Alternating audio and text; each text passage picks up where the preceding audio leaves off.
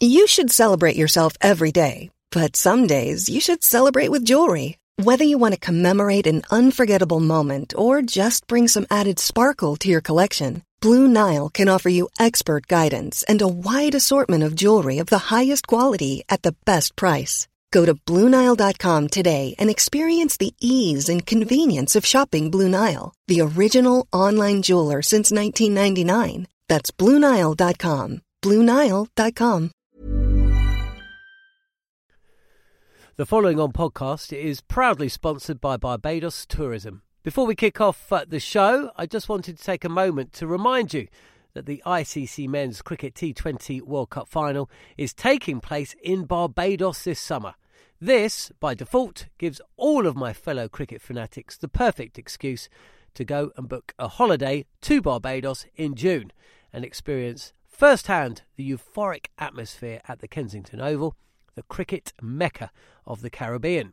If the cricket alone isn't enough to tempt you, then let me be the one to remind you that a trip to Barbados can also include leisurely strolls along the breathtaking coastline, mouth-watering flavours of the world-class Bajan cuisine, and of course, plenty of rum.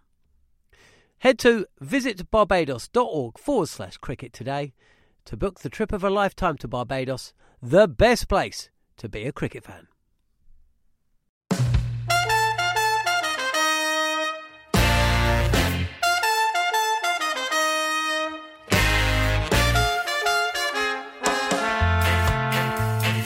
You're listening to the Cricket Collective on Talksport 2 with me, Neil Manthorp, and former England fast bowler Steve Harmison. So Jofra Archer's 6 for 40 were his best figures in any format for England as they salvaged a consolation victory by 59 runs in the third ODI in Kimberley. England have uh, also named their squads for the white ball tour to Bangladesh in March, with both Somerset batter Tom Abell and Leicestershire spinner Rehan Ahmed being named in both the ODI and T20 squads.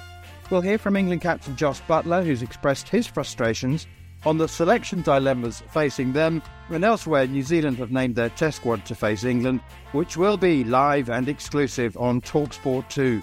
And we'll also hear exclusively from England women head coach John Lewis ahead of the start of the T20 World Cup. You're listening to the Cricket Collective on Talksport 2. So, Harmy, England lost the series in South Africa, which is uh, a result I wasn't expecting. I think most people had England down as favourites for that.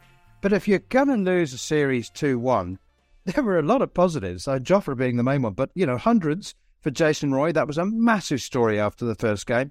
Um, the captain, man of the series, made 94 and 100 in the third game. David Malan, yeah, lots and lots of positives. And when I spoke to Mo, uh, and Ali after the second game, uh, when they'd lost the series, he said that uh, he and Jos didn't believe in pointing to the positives um, for the sake of it.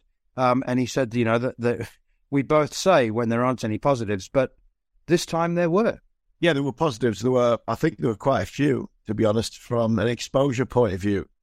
When you when you look at it, round it up at the end of the series going forward, they give England even more headaches even though they lost. Malan going to the top of the order puts probably even more pressure on Jason Roy.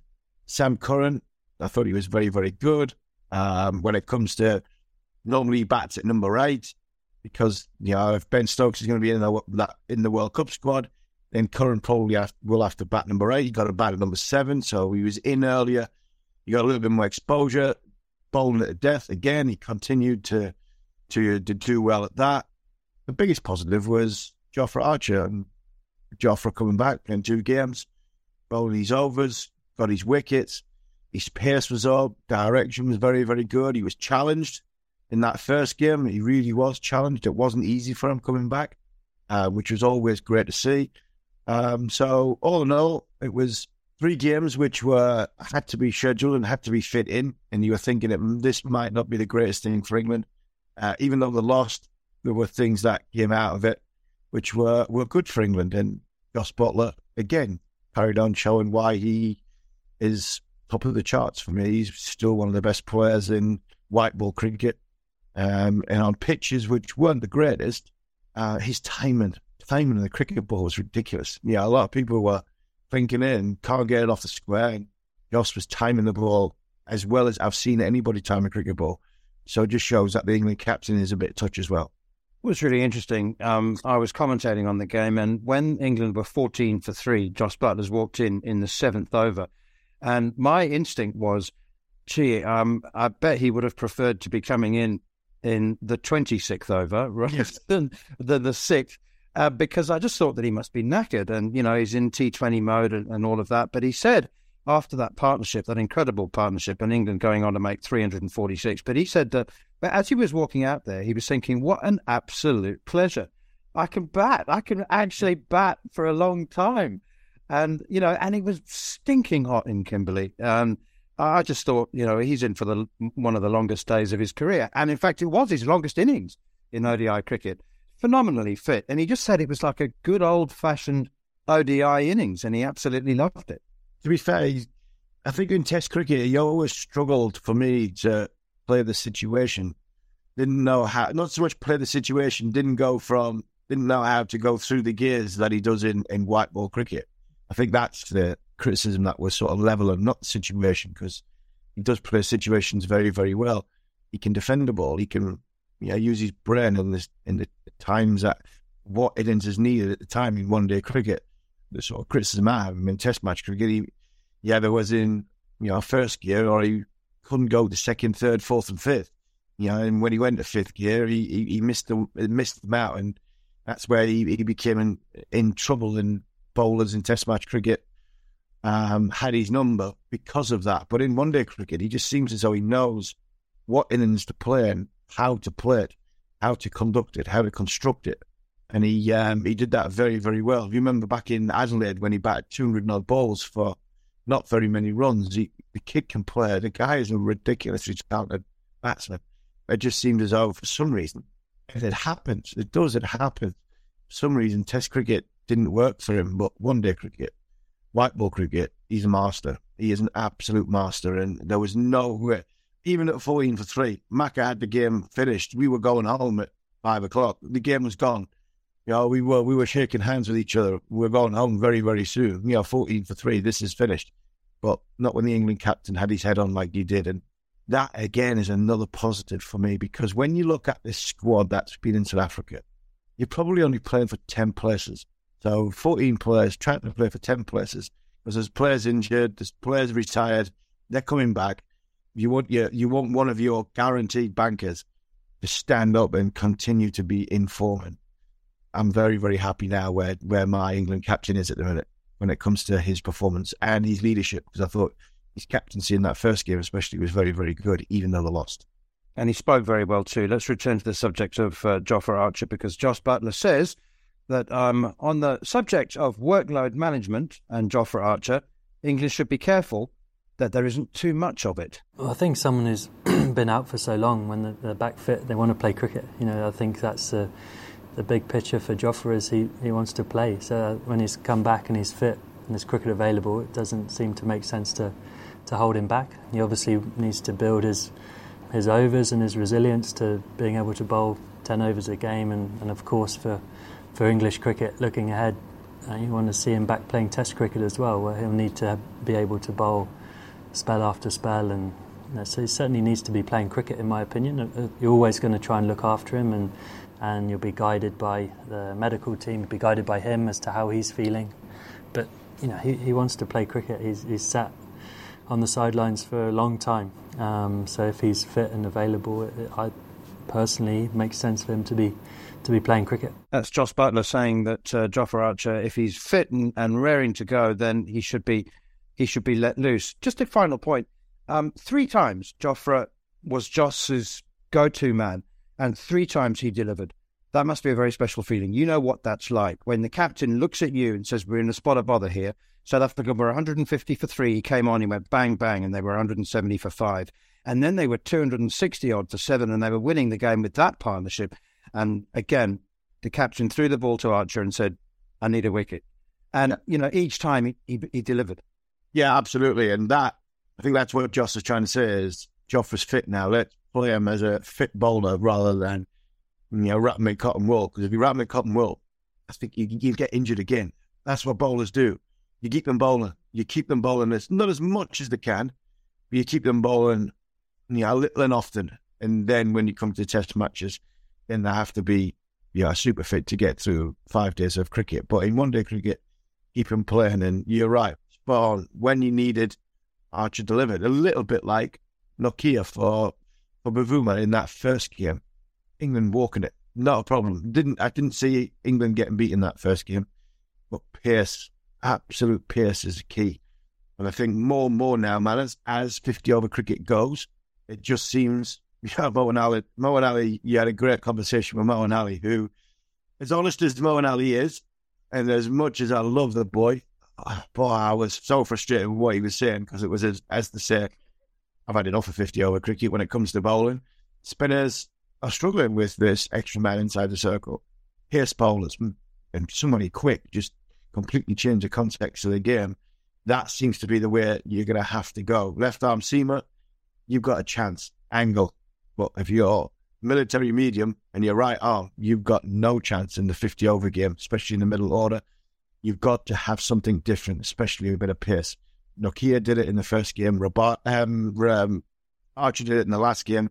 And I think moving forward, going on, England are going to need at least one, possibly two of Wood, Stone, or Archer fit for 50 over cricket if they want to stand any chance of winning the World Cup. Right, let's turn our attention very quickly to the New Zealand squad. A couple of standout stories. Kyle Jamieson um, is returning after almost an injury, after an almost a year out with injury, a back injury. Trent Boult um, is staying in the UAE to play in the ILT20, so he's not considered.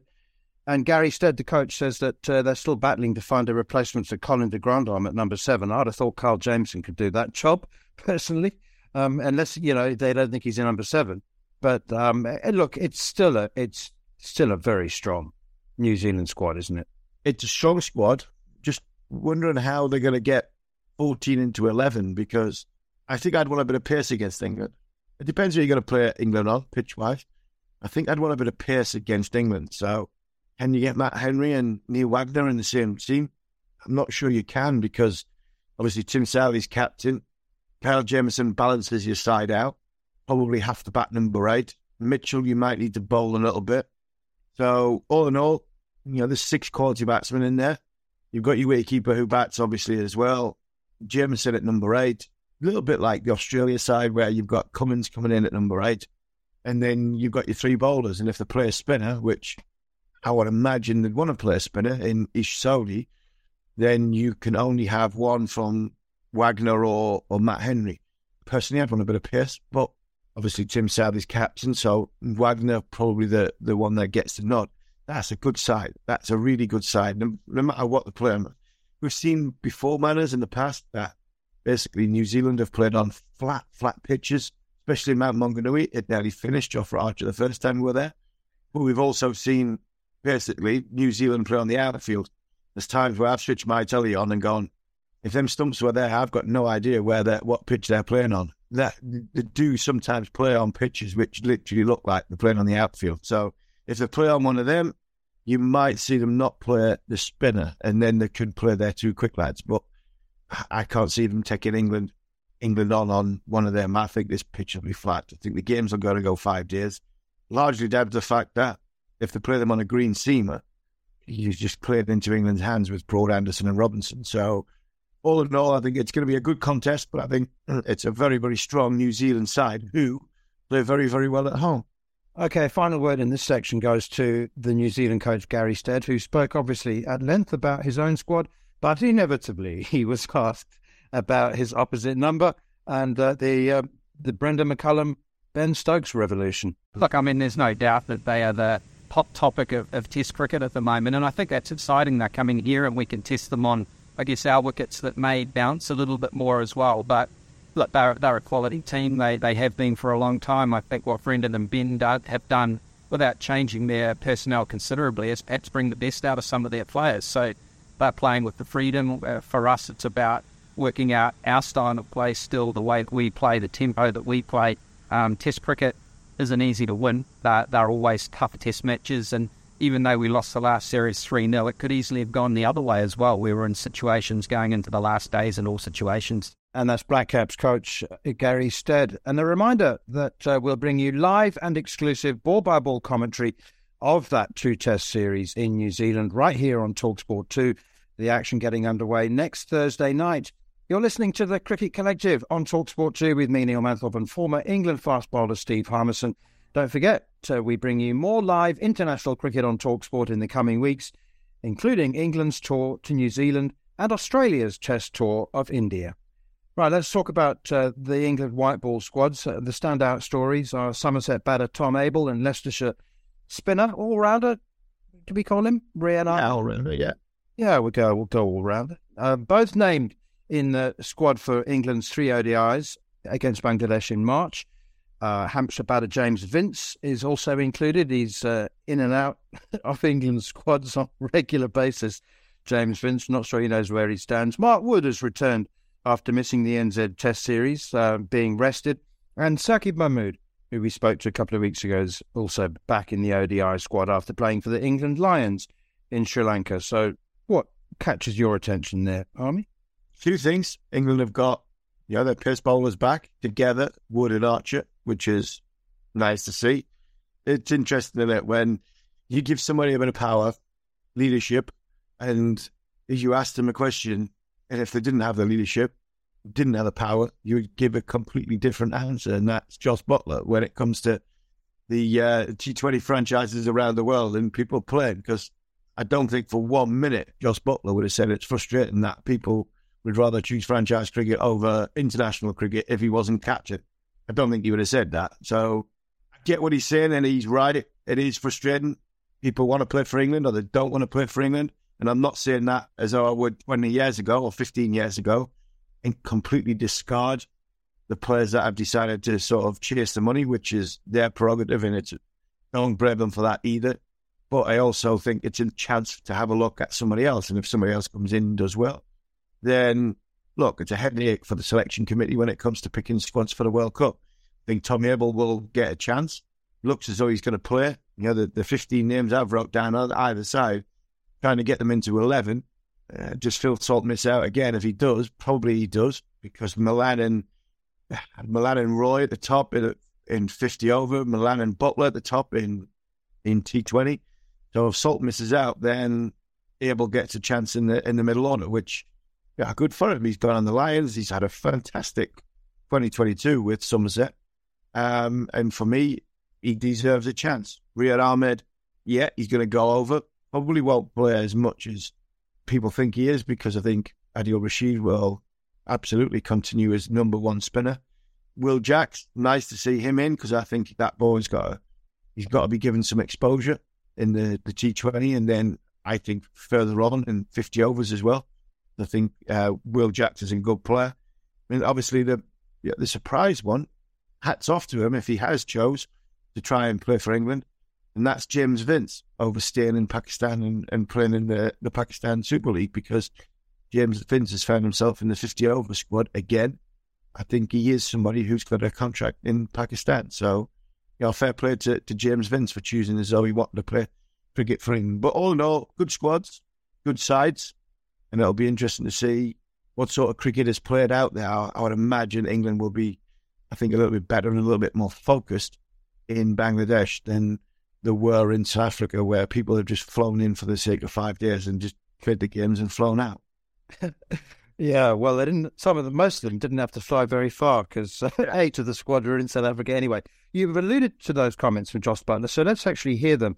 He's talking about Alex Hales and David Willey, um, who are both going to be playing Pakistan Super League rather than being playing for England. They were unavailable for selection, or they were given permission to play um, PSL this was what Buttler had to say about that. Quite a unique situation, and that's the kind of times we're in with the way games are scheduled. And you know, I, can sort of understand it both ways. Um, I think as an England captain, you on one side you wish everyone would just you know would see playing for England as the the main thing and, and wanting to grab any opportunity available, but um, there's bigger things in, in, play as well, and um, you know the discrepancy between what uh, people can earn playing for England and and not playing for England um, is quite large. So um, I think that's a, a, factor that must be considered, and, and for each individual that will be a different um, you know, decision made maybe at different times of their, their careers. So,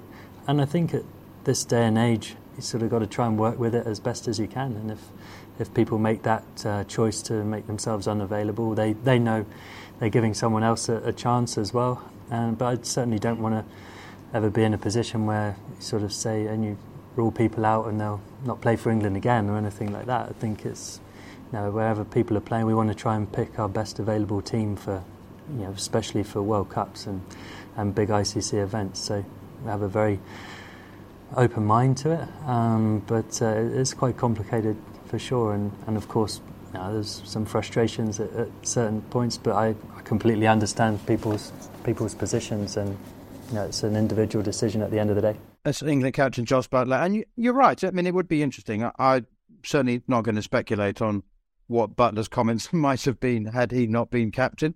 I, I was surprised that uh, there is such a discrepancy between what you can earn in the Pakistan Super League and what you can earn playing for England. I mean, it's different if you're playing for South Africa or, or Sri Lanka or you know one of the one of the poorer nations, one of the small seven.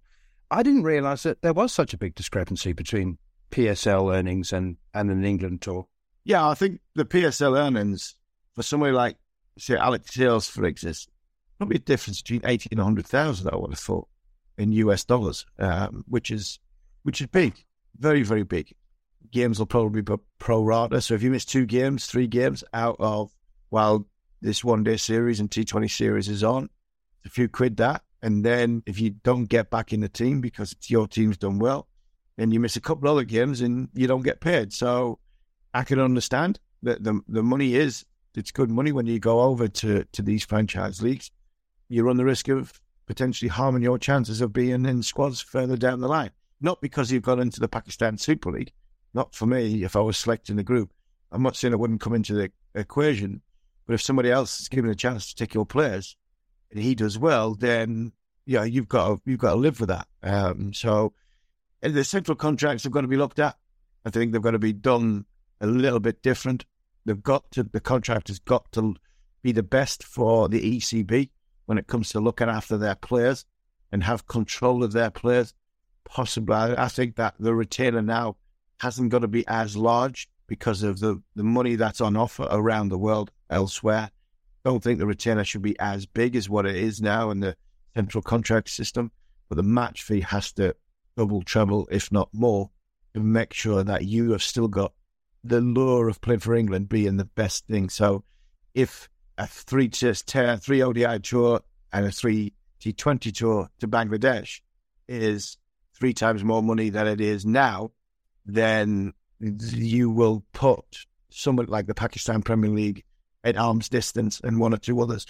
You're never going to push or fight with the IPL, largely because there's no cricket going on at that time. But you'll never fight with that. It's, it's, a, it's a fight you can't win but other franchise leagues around the world, if you increase the match fees and lower the retainer to make it more make it more lucrative for a player to go and play for England that way, then I think you'll keep the franchise system at arm's length for this for the time being anyway.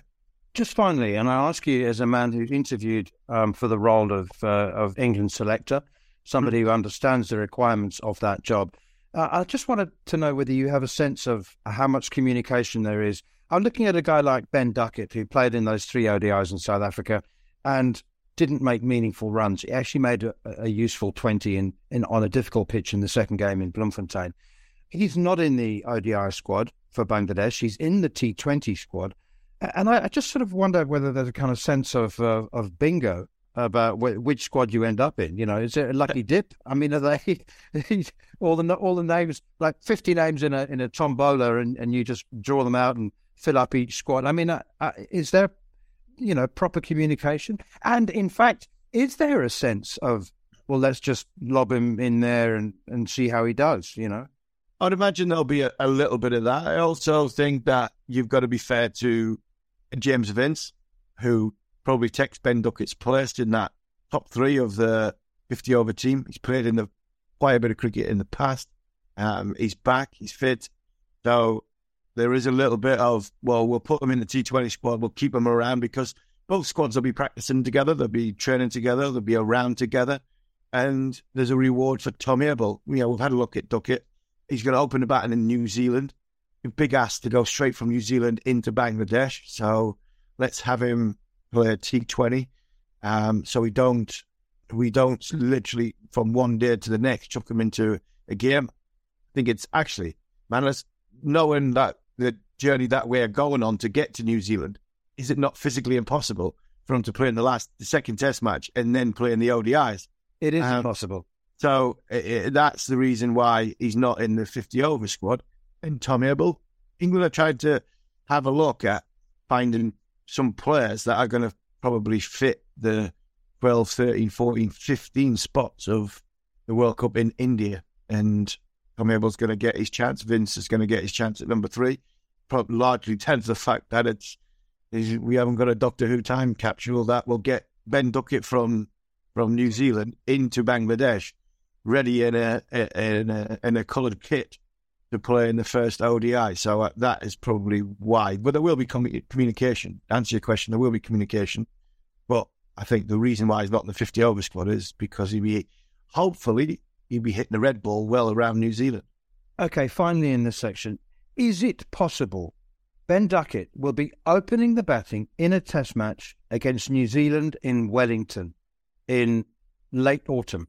And it is possible that eight days later, he could be playing in a T20 against Bangladesh in Mirpur, Dhaka.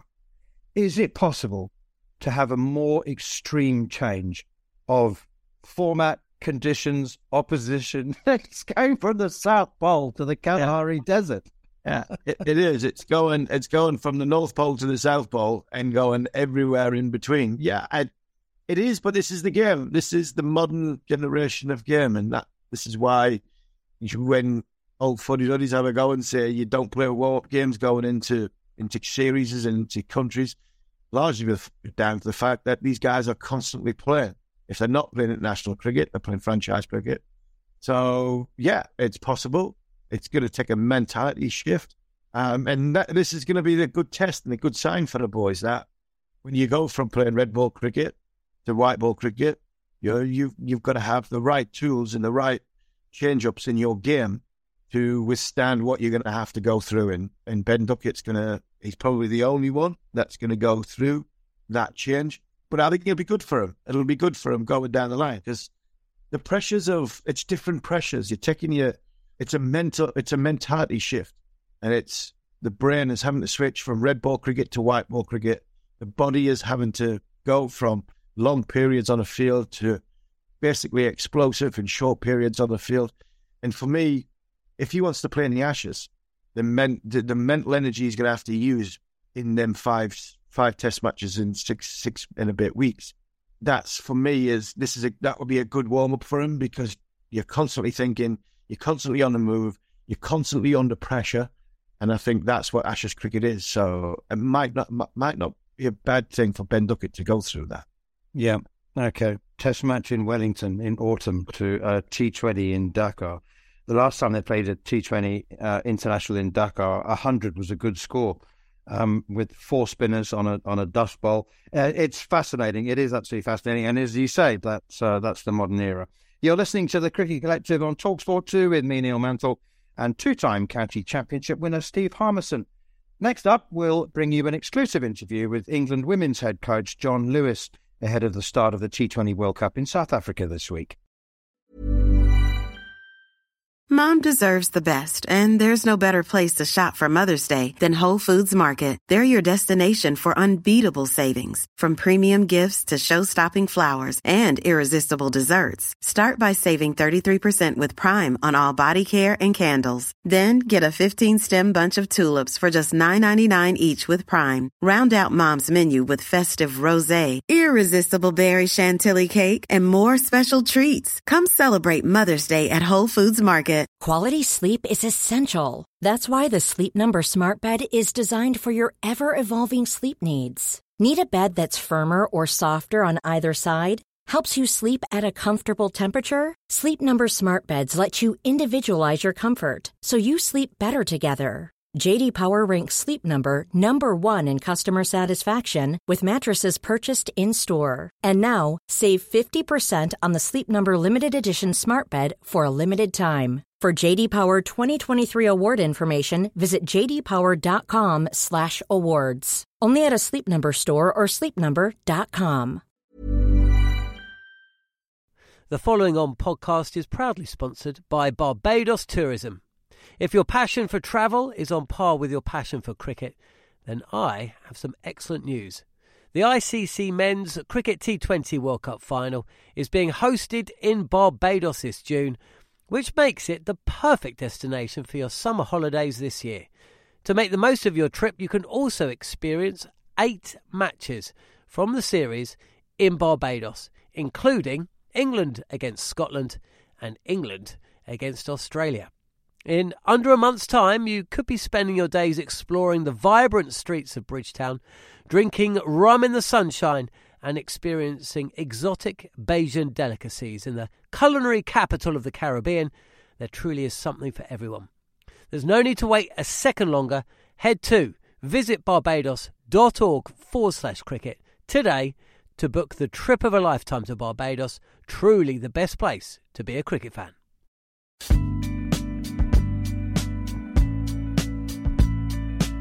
You're listening to the Cricket Collective on Talksport 2 with me, Neil Manthorp, and former England fast bowler Steve Harmison. And if you've missed any of the show or you wish to catch up, you can download the podcast from the following on feed. Now available via the free Talksport app or wherever you get your podcasts. Time now to hear from England women's head coach John Lewis as he prepares for the upcoming T20 World Cup in South Africa.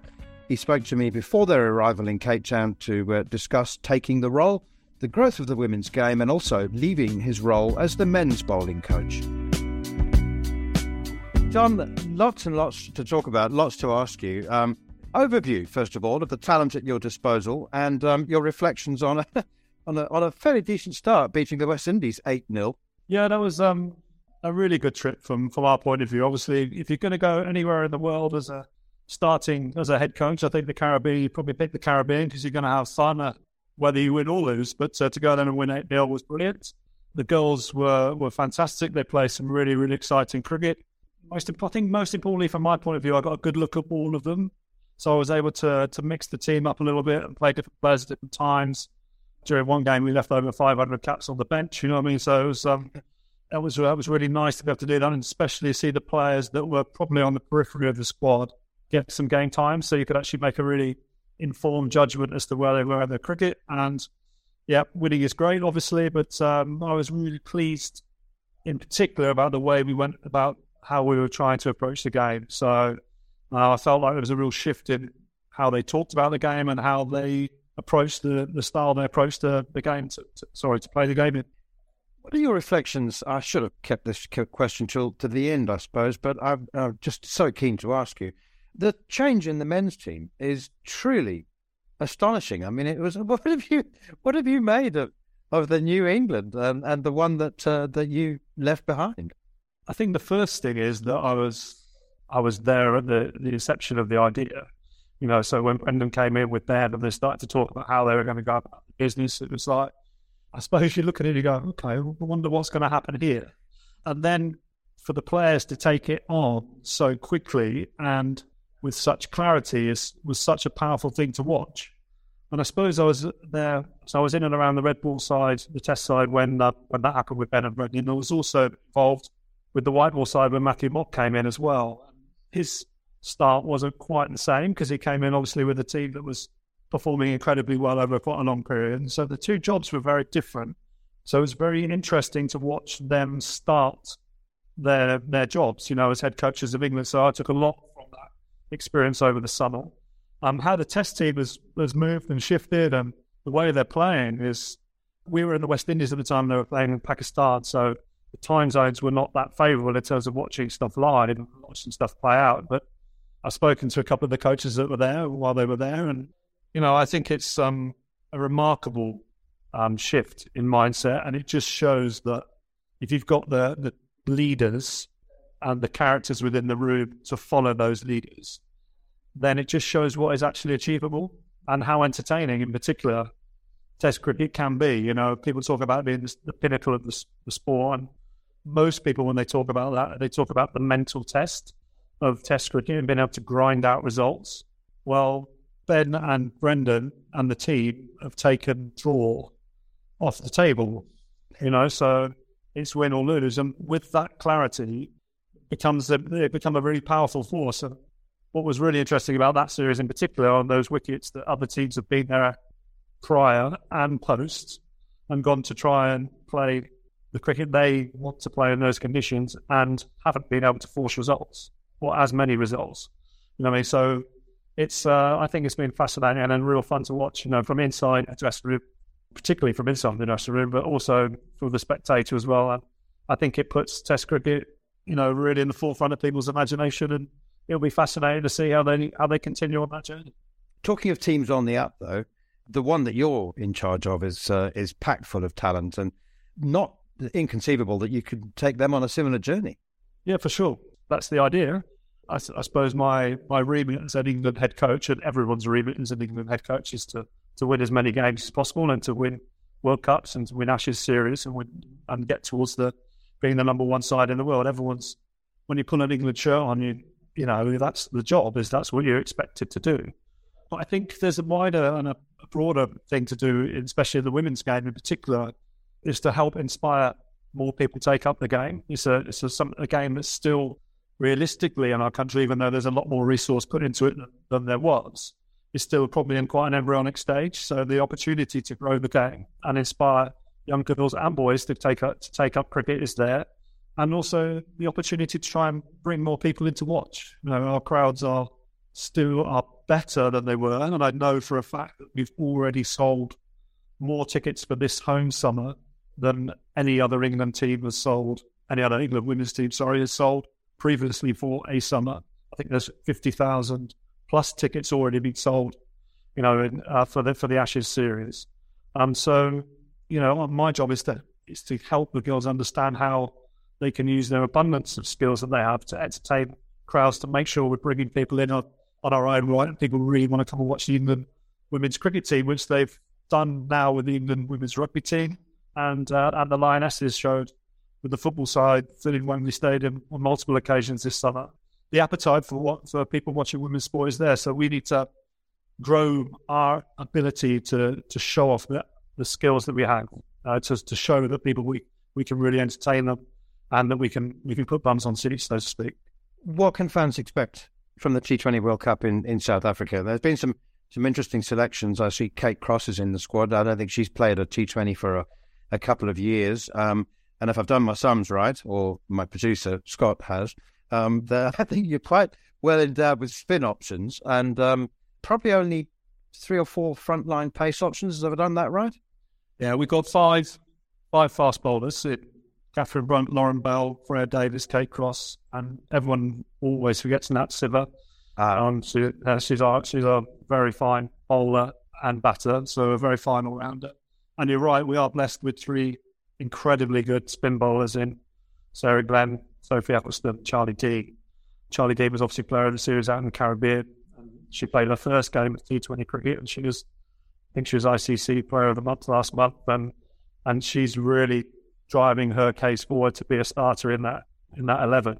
Now I've got a tough job in terms of selection because ideally, obviously, we want to play two opening bowlers, you all round seam bowler around them, do I play three spinners or two? That's a, that's a, a decision I'm going to have to probably make on the ground looking at the wickets. Or do you have a batter at seven? You know, so those are the decisions you're going to make around balancing sides and condition dependent decisions, really, when you see, and probably opponent dependent decisions as well.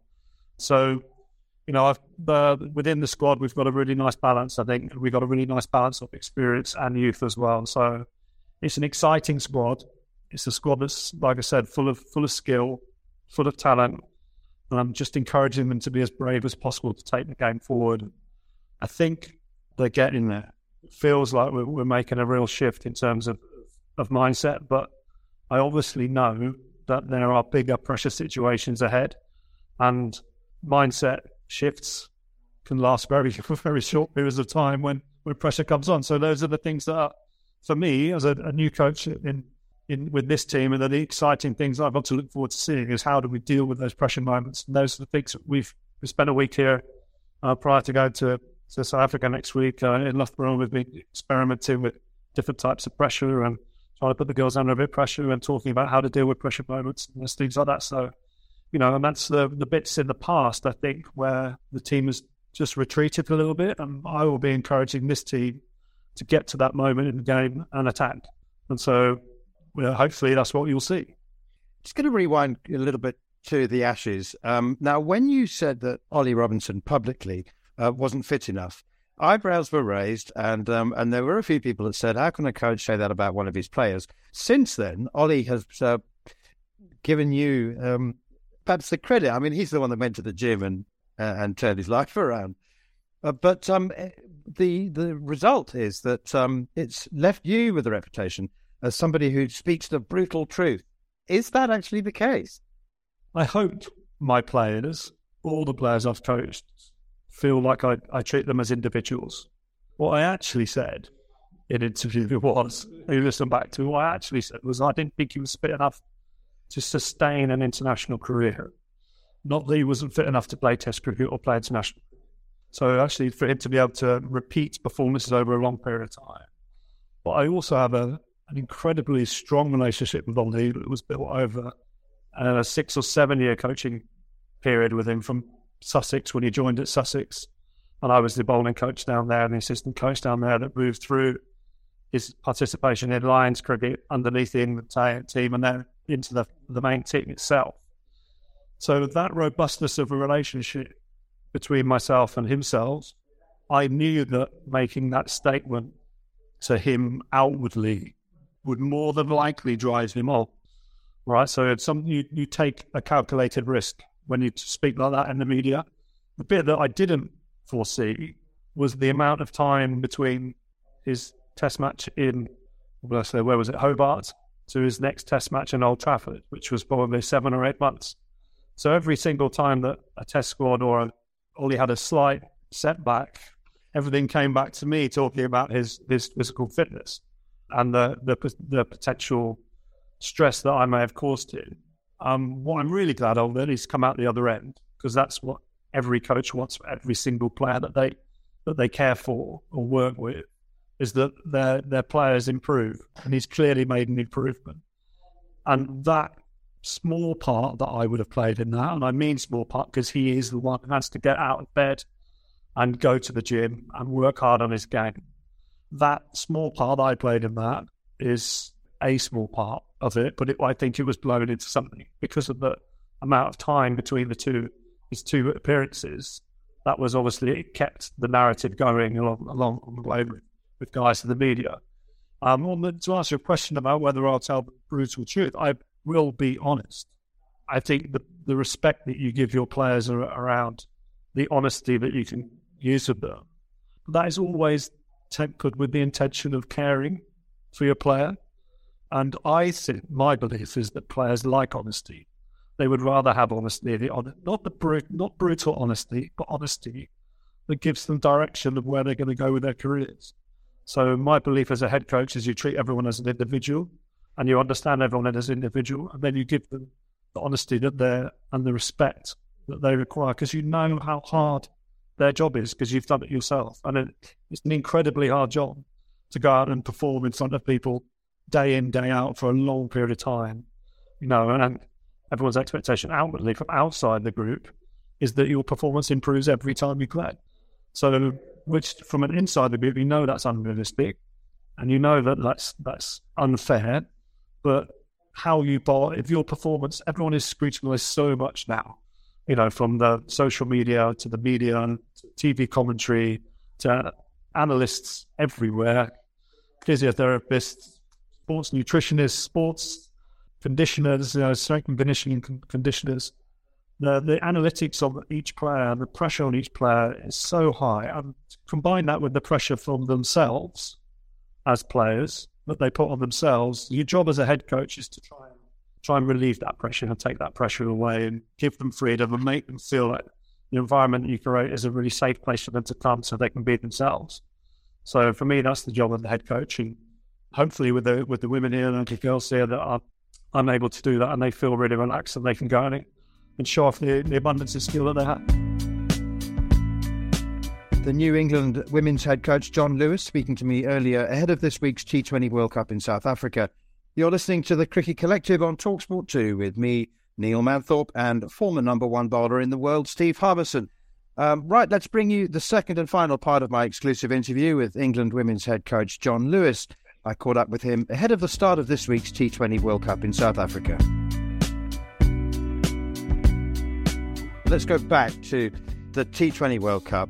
This will be me speaking brutal truth, and, uh, and you can correct me. There is a perception that these tournaments are Australia's to lose. The question is who who are Australia going to beat in the final because they're such a strong team. So how can you win it, and how how will you? Well, I think that perception is correct. Australia, Australia, Australia are one hundred percent the favourites for this tournament.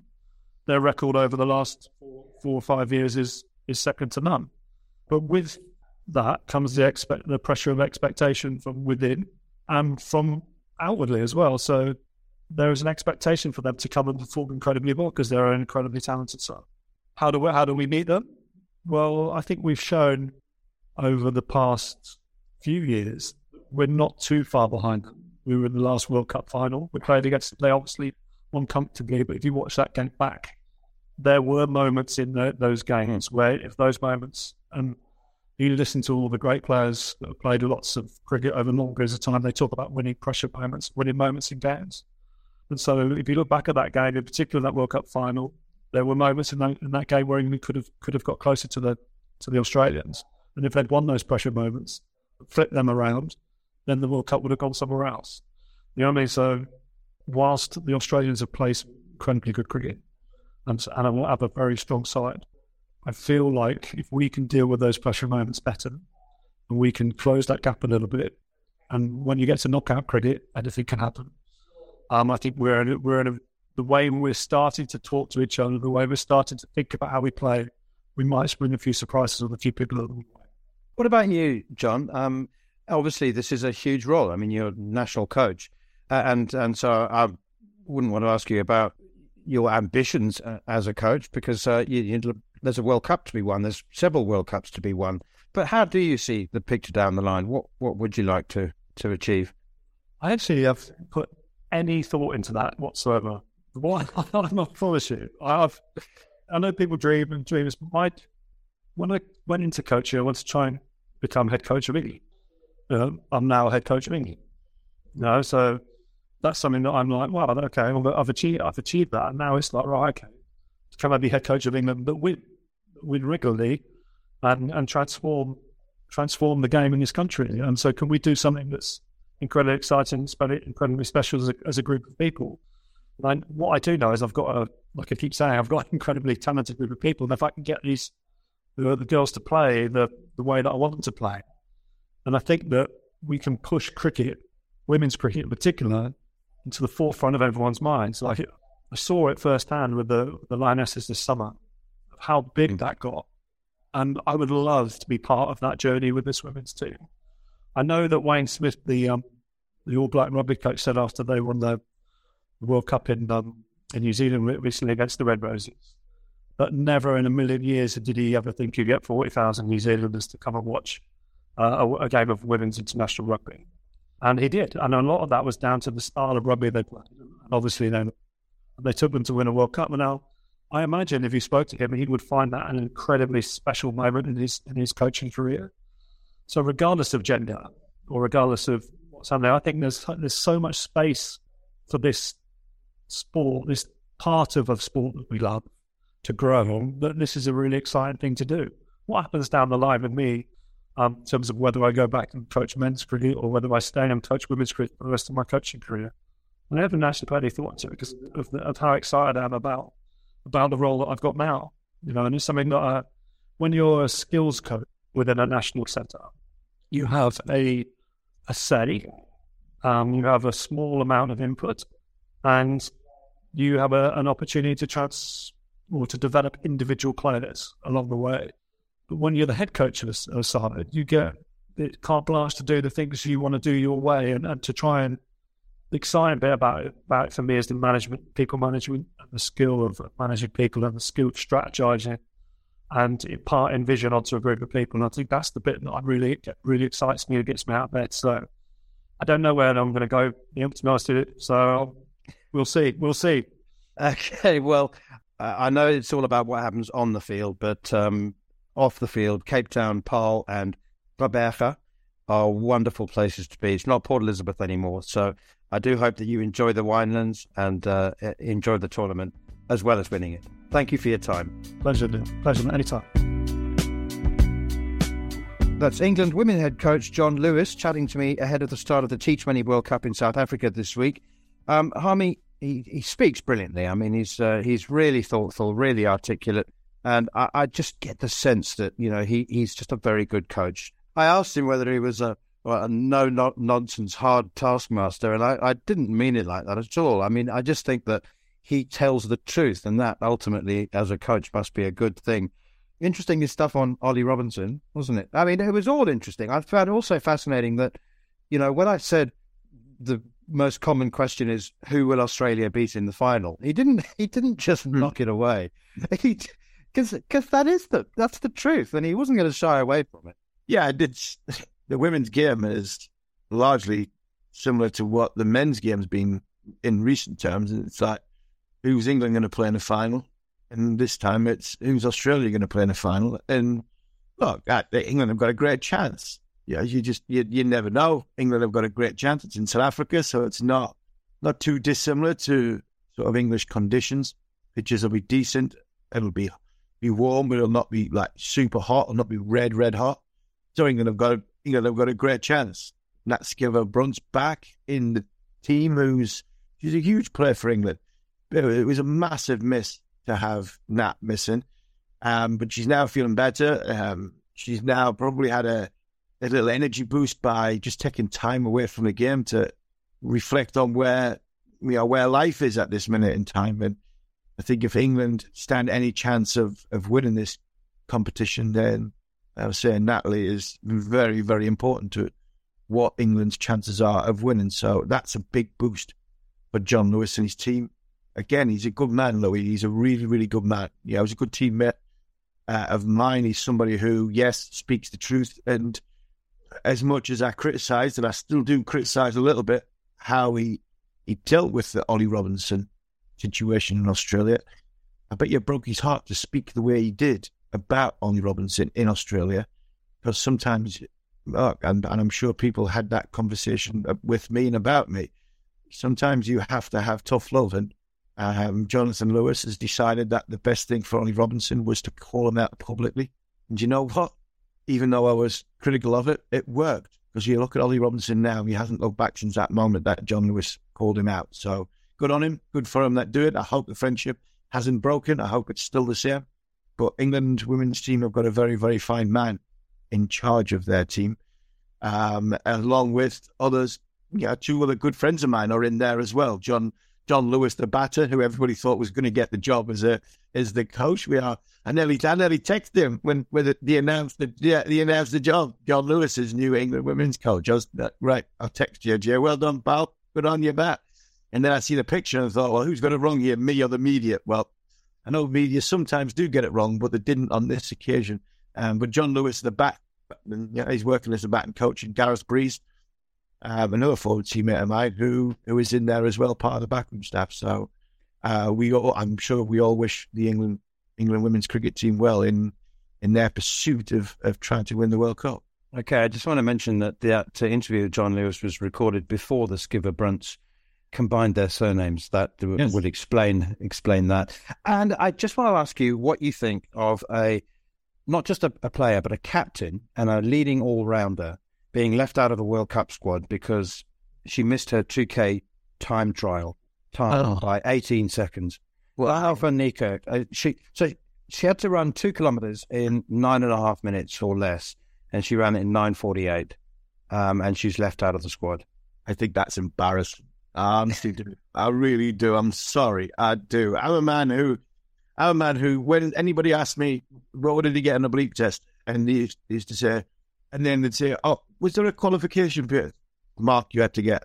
Yeah, What was the qualification mark? 12.4. How far was your best run on the bleep test? 12.4. I didn't see the point of running any further. I'd passed. That was it. Whether I passed or I failed, it didn't matter. It didn't help me bowling 20 overs in a day. I could bowl 20 overs in a day. I couldn't run to the shop for the paper, never mind anything else, but I could run 20, I could bowl 20 overs in a day. When my first ball was 90 mile an hour and my last ball was about 88 mile an hour. Didn't have a problem with that. One of their best players isn't going. And if South Africa tanking this tournament, their home tournament, and I'm sorry, you brought this on yourself. I hope that's not the case. Um, but you know what? I met here in Nottingham. I did an appearance uh, for Sage, and she was playing for Oval Invincibles. She had to come over to this hospitality area where where I was. There was three. There was three of her teammates come over with with her. I think Alice Capsey came over as well. And you know what? I spoke to her for about, started and talked cricket with her for about half an hour. And it was one of the most enlightening conversations I had had her enthusiasm for the game, where she spoke about the game, talked about the game. Your name cropped up in conversation. Dale Benkenstein's name cropped up in conversation. Obviously, people who I knew from the South African connection. And I thought, you know what? I can see why you're a decent leader because you think about the game, you understand the game, you play the game very, very well. So when I seen that headline off the back of my own experience with her, I was like, what are you doing, South Africa? Really, two Ks in that time. For a player like that, you, you, I would let her walk it. I really would. I would let her walk it. She could have done it in 20 minutes for me. As long as she can bat and ball, she could do it in 20 minutes for me. I wouldn't be bothered. Yeah, Sachin Tendulkar couldn't run around the square. Sachin Tendulkar was one of the best players that's ever played the game. If you ask Shane Warne to run two two kilometres, do you know what? I think Shane Warne would have laughed at you he honestly he would have laughed at you. John Buchanan, he fell out with John Buchanan a couple of times, I think, over fitness issues. Yeah, I, I do get there's a benchmark you have to be at, but I'm sorry if you're going to drop a player like that for that situation, I'm nah, you are you are just digging a hole for yourself, and hopefully it will come back to bite South Africa on the backside because you can't leave players as good as like that out.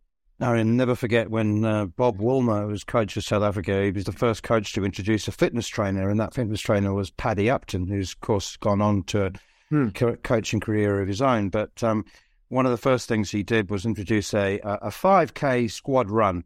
And uh, Pat Symcox, who wasn't averse to a, a fag and a beer after a hot day in the field, bowling 25 overs into the wind, uh, said, um, How much turn and bounce is this 5K run going to help me get? Absolutely. Yeah, I couldn't agree more. Couldn't agree more. I didn't wasn't a big fan of Pat Symcox, but he's got it spot on there. okay, very quickly, um, Ireland uh, to play their ODI series against Bangladesh in England. Uh, the precedent was set last summer, wasn't it, when uh, they played South Africa in in Bristol um, in hmm. a couple of T20s. So that's obviously something that they're looking to develop. And a couple of other things. Ajinkya Rahane has signed for Leicestershire. Sunil Narine returns to Surrey in the T20 Blast. And um, yeah, anybody who makes a tough decision in sport because of, of mental health reasons um, should be applauded, I think. And Tom Curran uh, is going to uh, step away from red ball cricket for the foreseeable future just to make sure that he doesn't spend his whole life on a cricket field. Yeah, it's yeah. You make a choice. I think Tom Curran's probably thinking his Test match days are over and he wants to give his full energy and attention to white ball cricket. Don't have a problem with that at all. Pretorius from South Africa has basically given up on South African cricket to try and be the best franchise player he can be. I think Tom Curran is different to that. I think he's given up on red ball cricket for the foreseeable future to try and get back into the England white ball team. So hats off to Tom for that. Great to get Rahane back in into English cricket that's a big plus for, for Leicester. And hopefully, we've had Nico on the show, the enthusiasm that Nico's got, the experience that Rahane will bring, the youthfulness the likes of Riyad Ahmed has got, and one or two other young, good young Leicester players. That will stand them in good, te- um, good stead. And I don't have a problem with Ivan playing in, in England. You know, I, I really don't. I think it's a positive because cricket in Ireland, from a facilities point of view, probably isn't quite ready yet. So while the Irish team is you know climbing the chain and getting better and better, play on better pitches, play on bigger grounds, because the TV rights is what you what you're playing for. and hopefully the money that they make off the back of them TV rights will financially help get the facilities as best they possibly can in Ireland. So they will eventually play in in Ireland as a, as a home nation. For me, that's just common sense. So Chelmsford in May is uh, is the word um, when, that uh, Ireland will be collaborating with um, Essex there. So good for them, and um, I think they'll be very welcome tourists. Well, that's it um, for this week. You've been listening to the Cricket Collective on Talksport 2 with me, Neil Manthorp, and former England fast bowler Steve Harmison. If you've missed any of the show or you wish to catch up, you can download the podcast from the following on feed via the free Talksport app or wherever you get your podcasts. And we'll be back next week live from New Zealand, provided uh, we both make it. We've got uh, fairly le- lengthy journeys ahead of us in opposite directions. We're building up to the start of the first test between New Zealand and England. Every ball live and exclusive on Talksport 2. See you in Mount Maunganui, Harmy. Can't wait, Matters. Can't wait. I'll be on my fourth hangover by the time you get there. Until next week.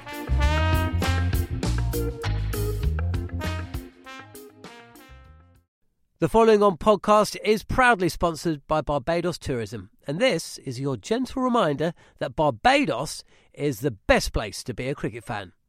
With eight matches from the ICC Men's T20 Cricket World Cup Series taking place in Barbados this summer, including the final, you can experience the summer of a lifetime by booking today. Aside from immersing in world class cricket in the sunshine, Barbados is the dream destination for all travel enthusiasts. It is where adventure meets paradise, the culinary capital of the Caribbean, and better still, the birthplace of rum. If you're keen to unite with cricket fans across the globe for what is set to be an unforgettable summer, then head to visitbarbados.org forward slash cricket today.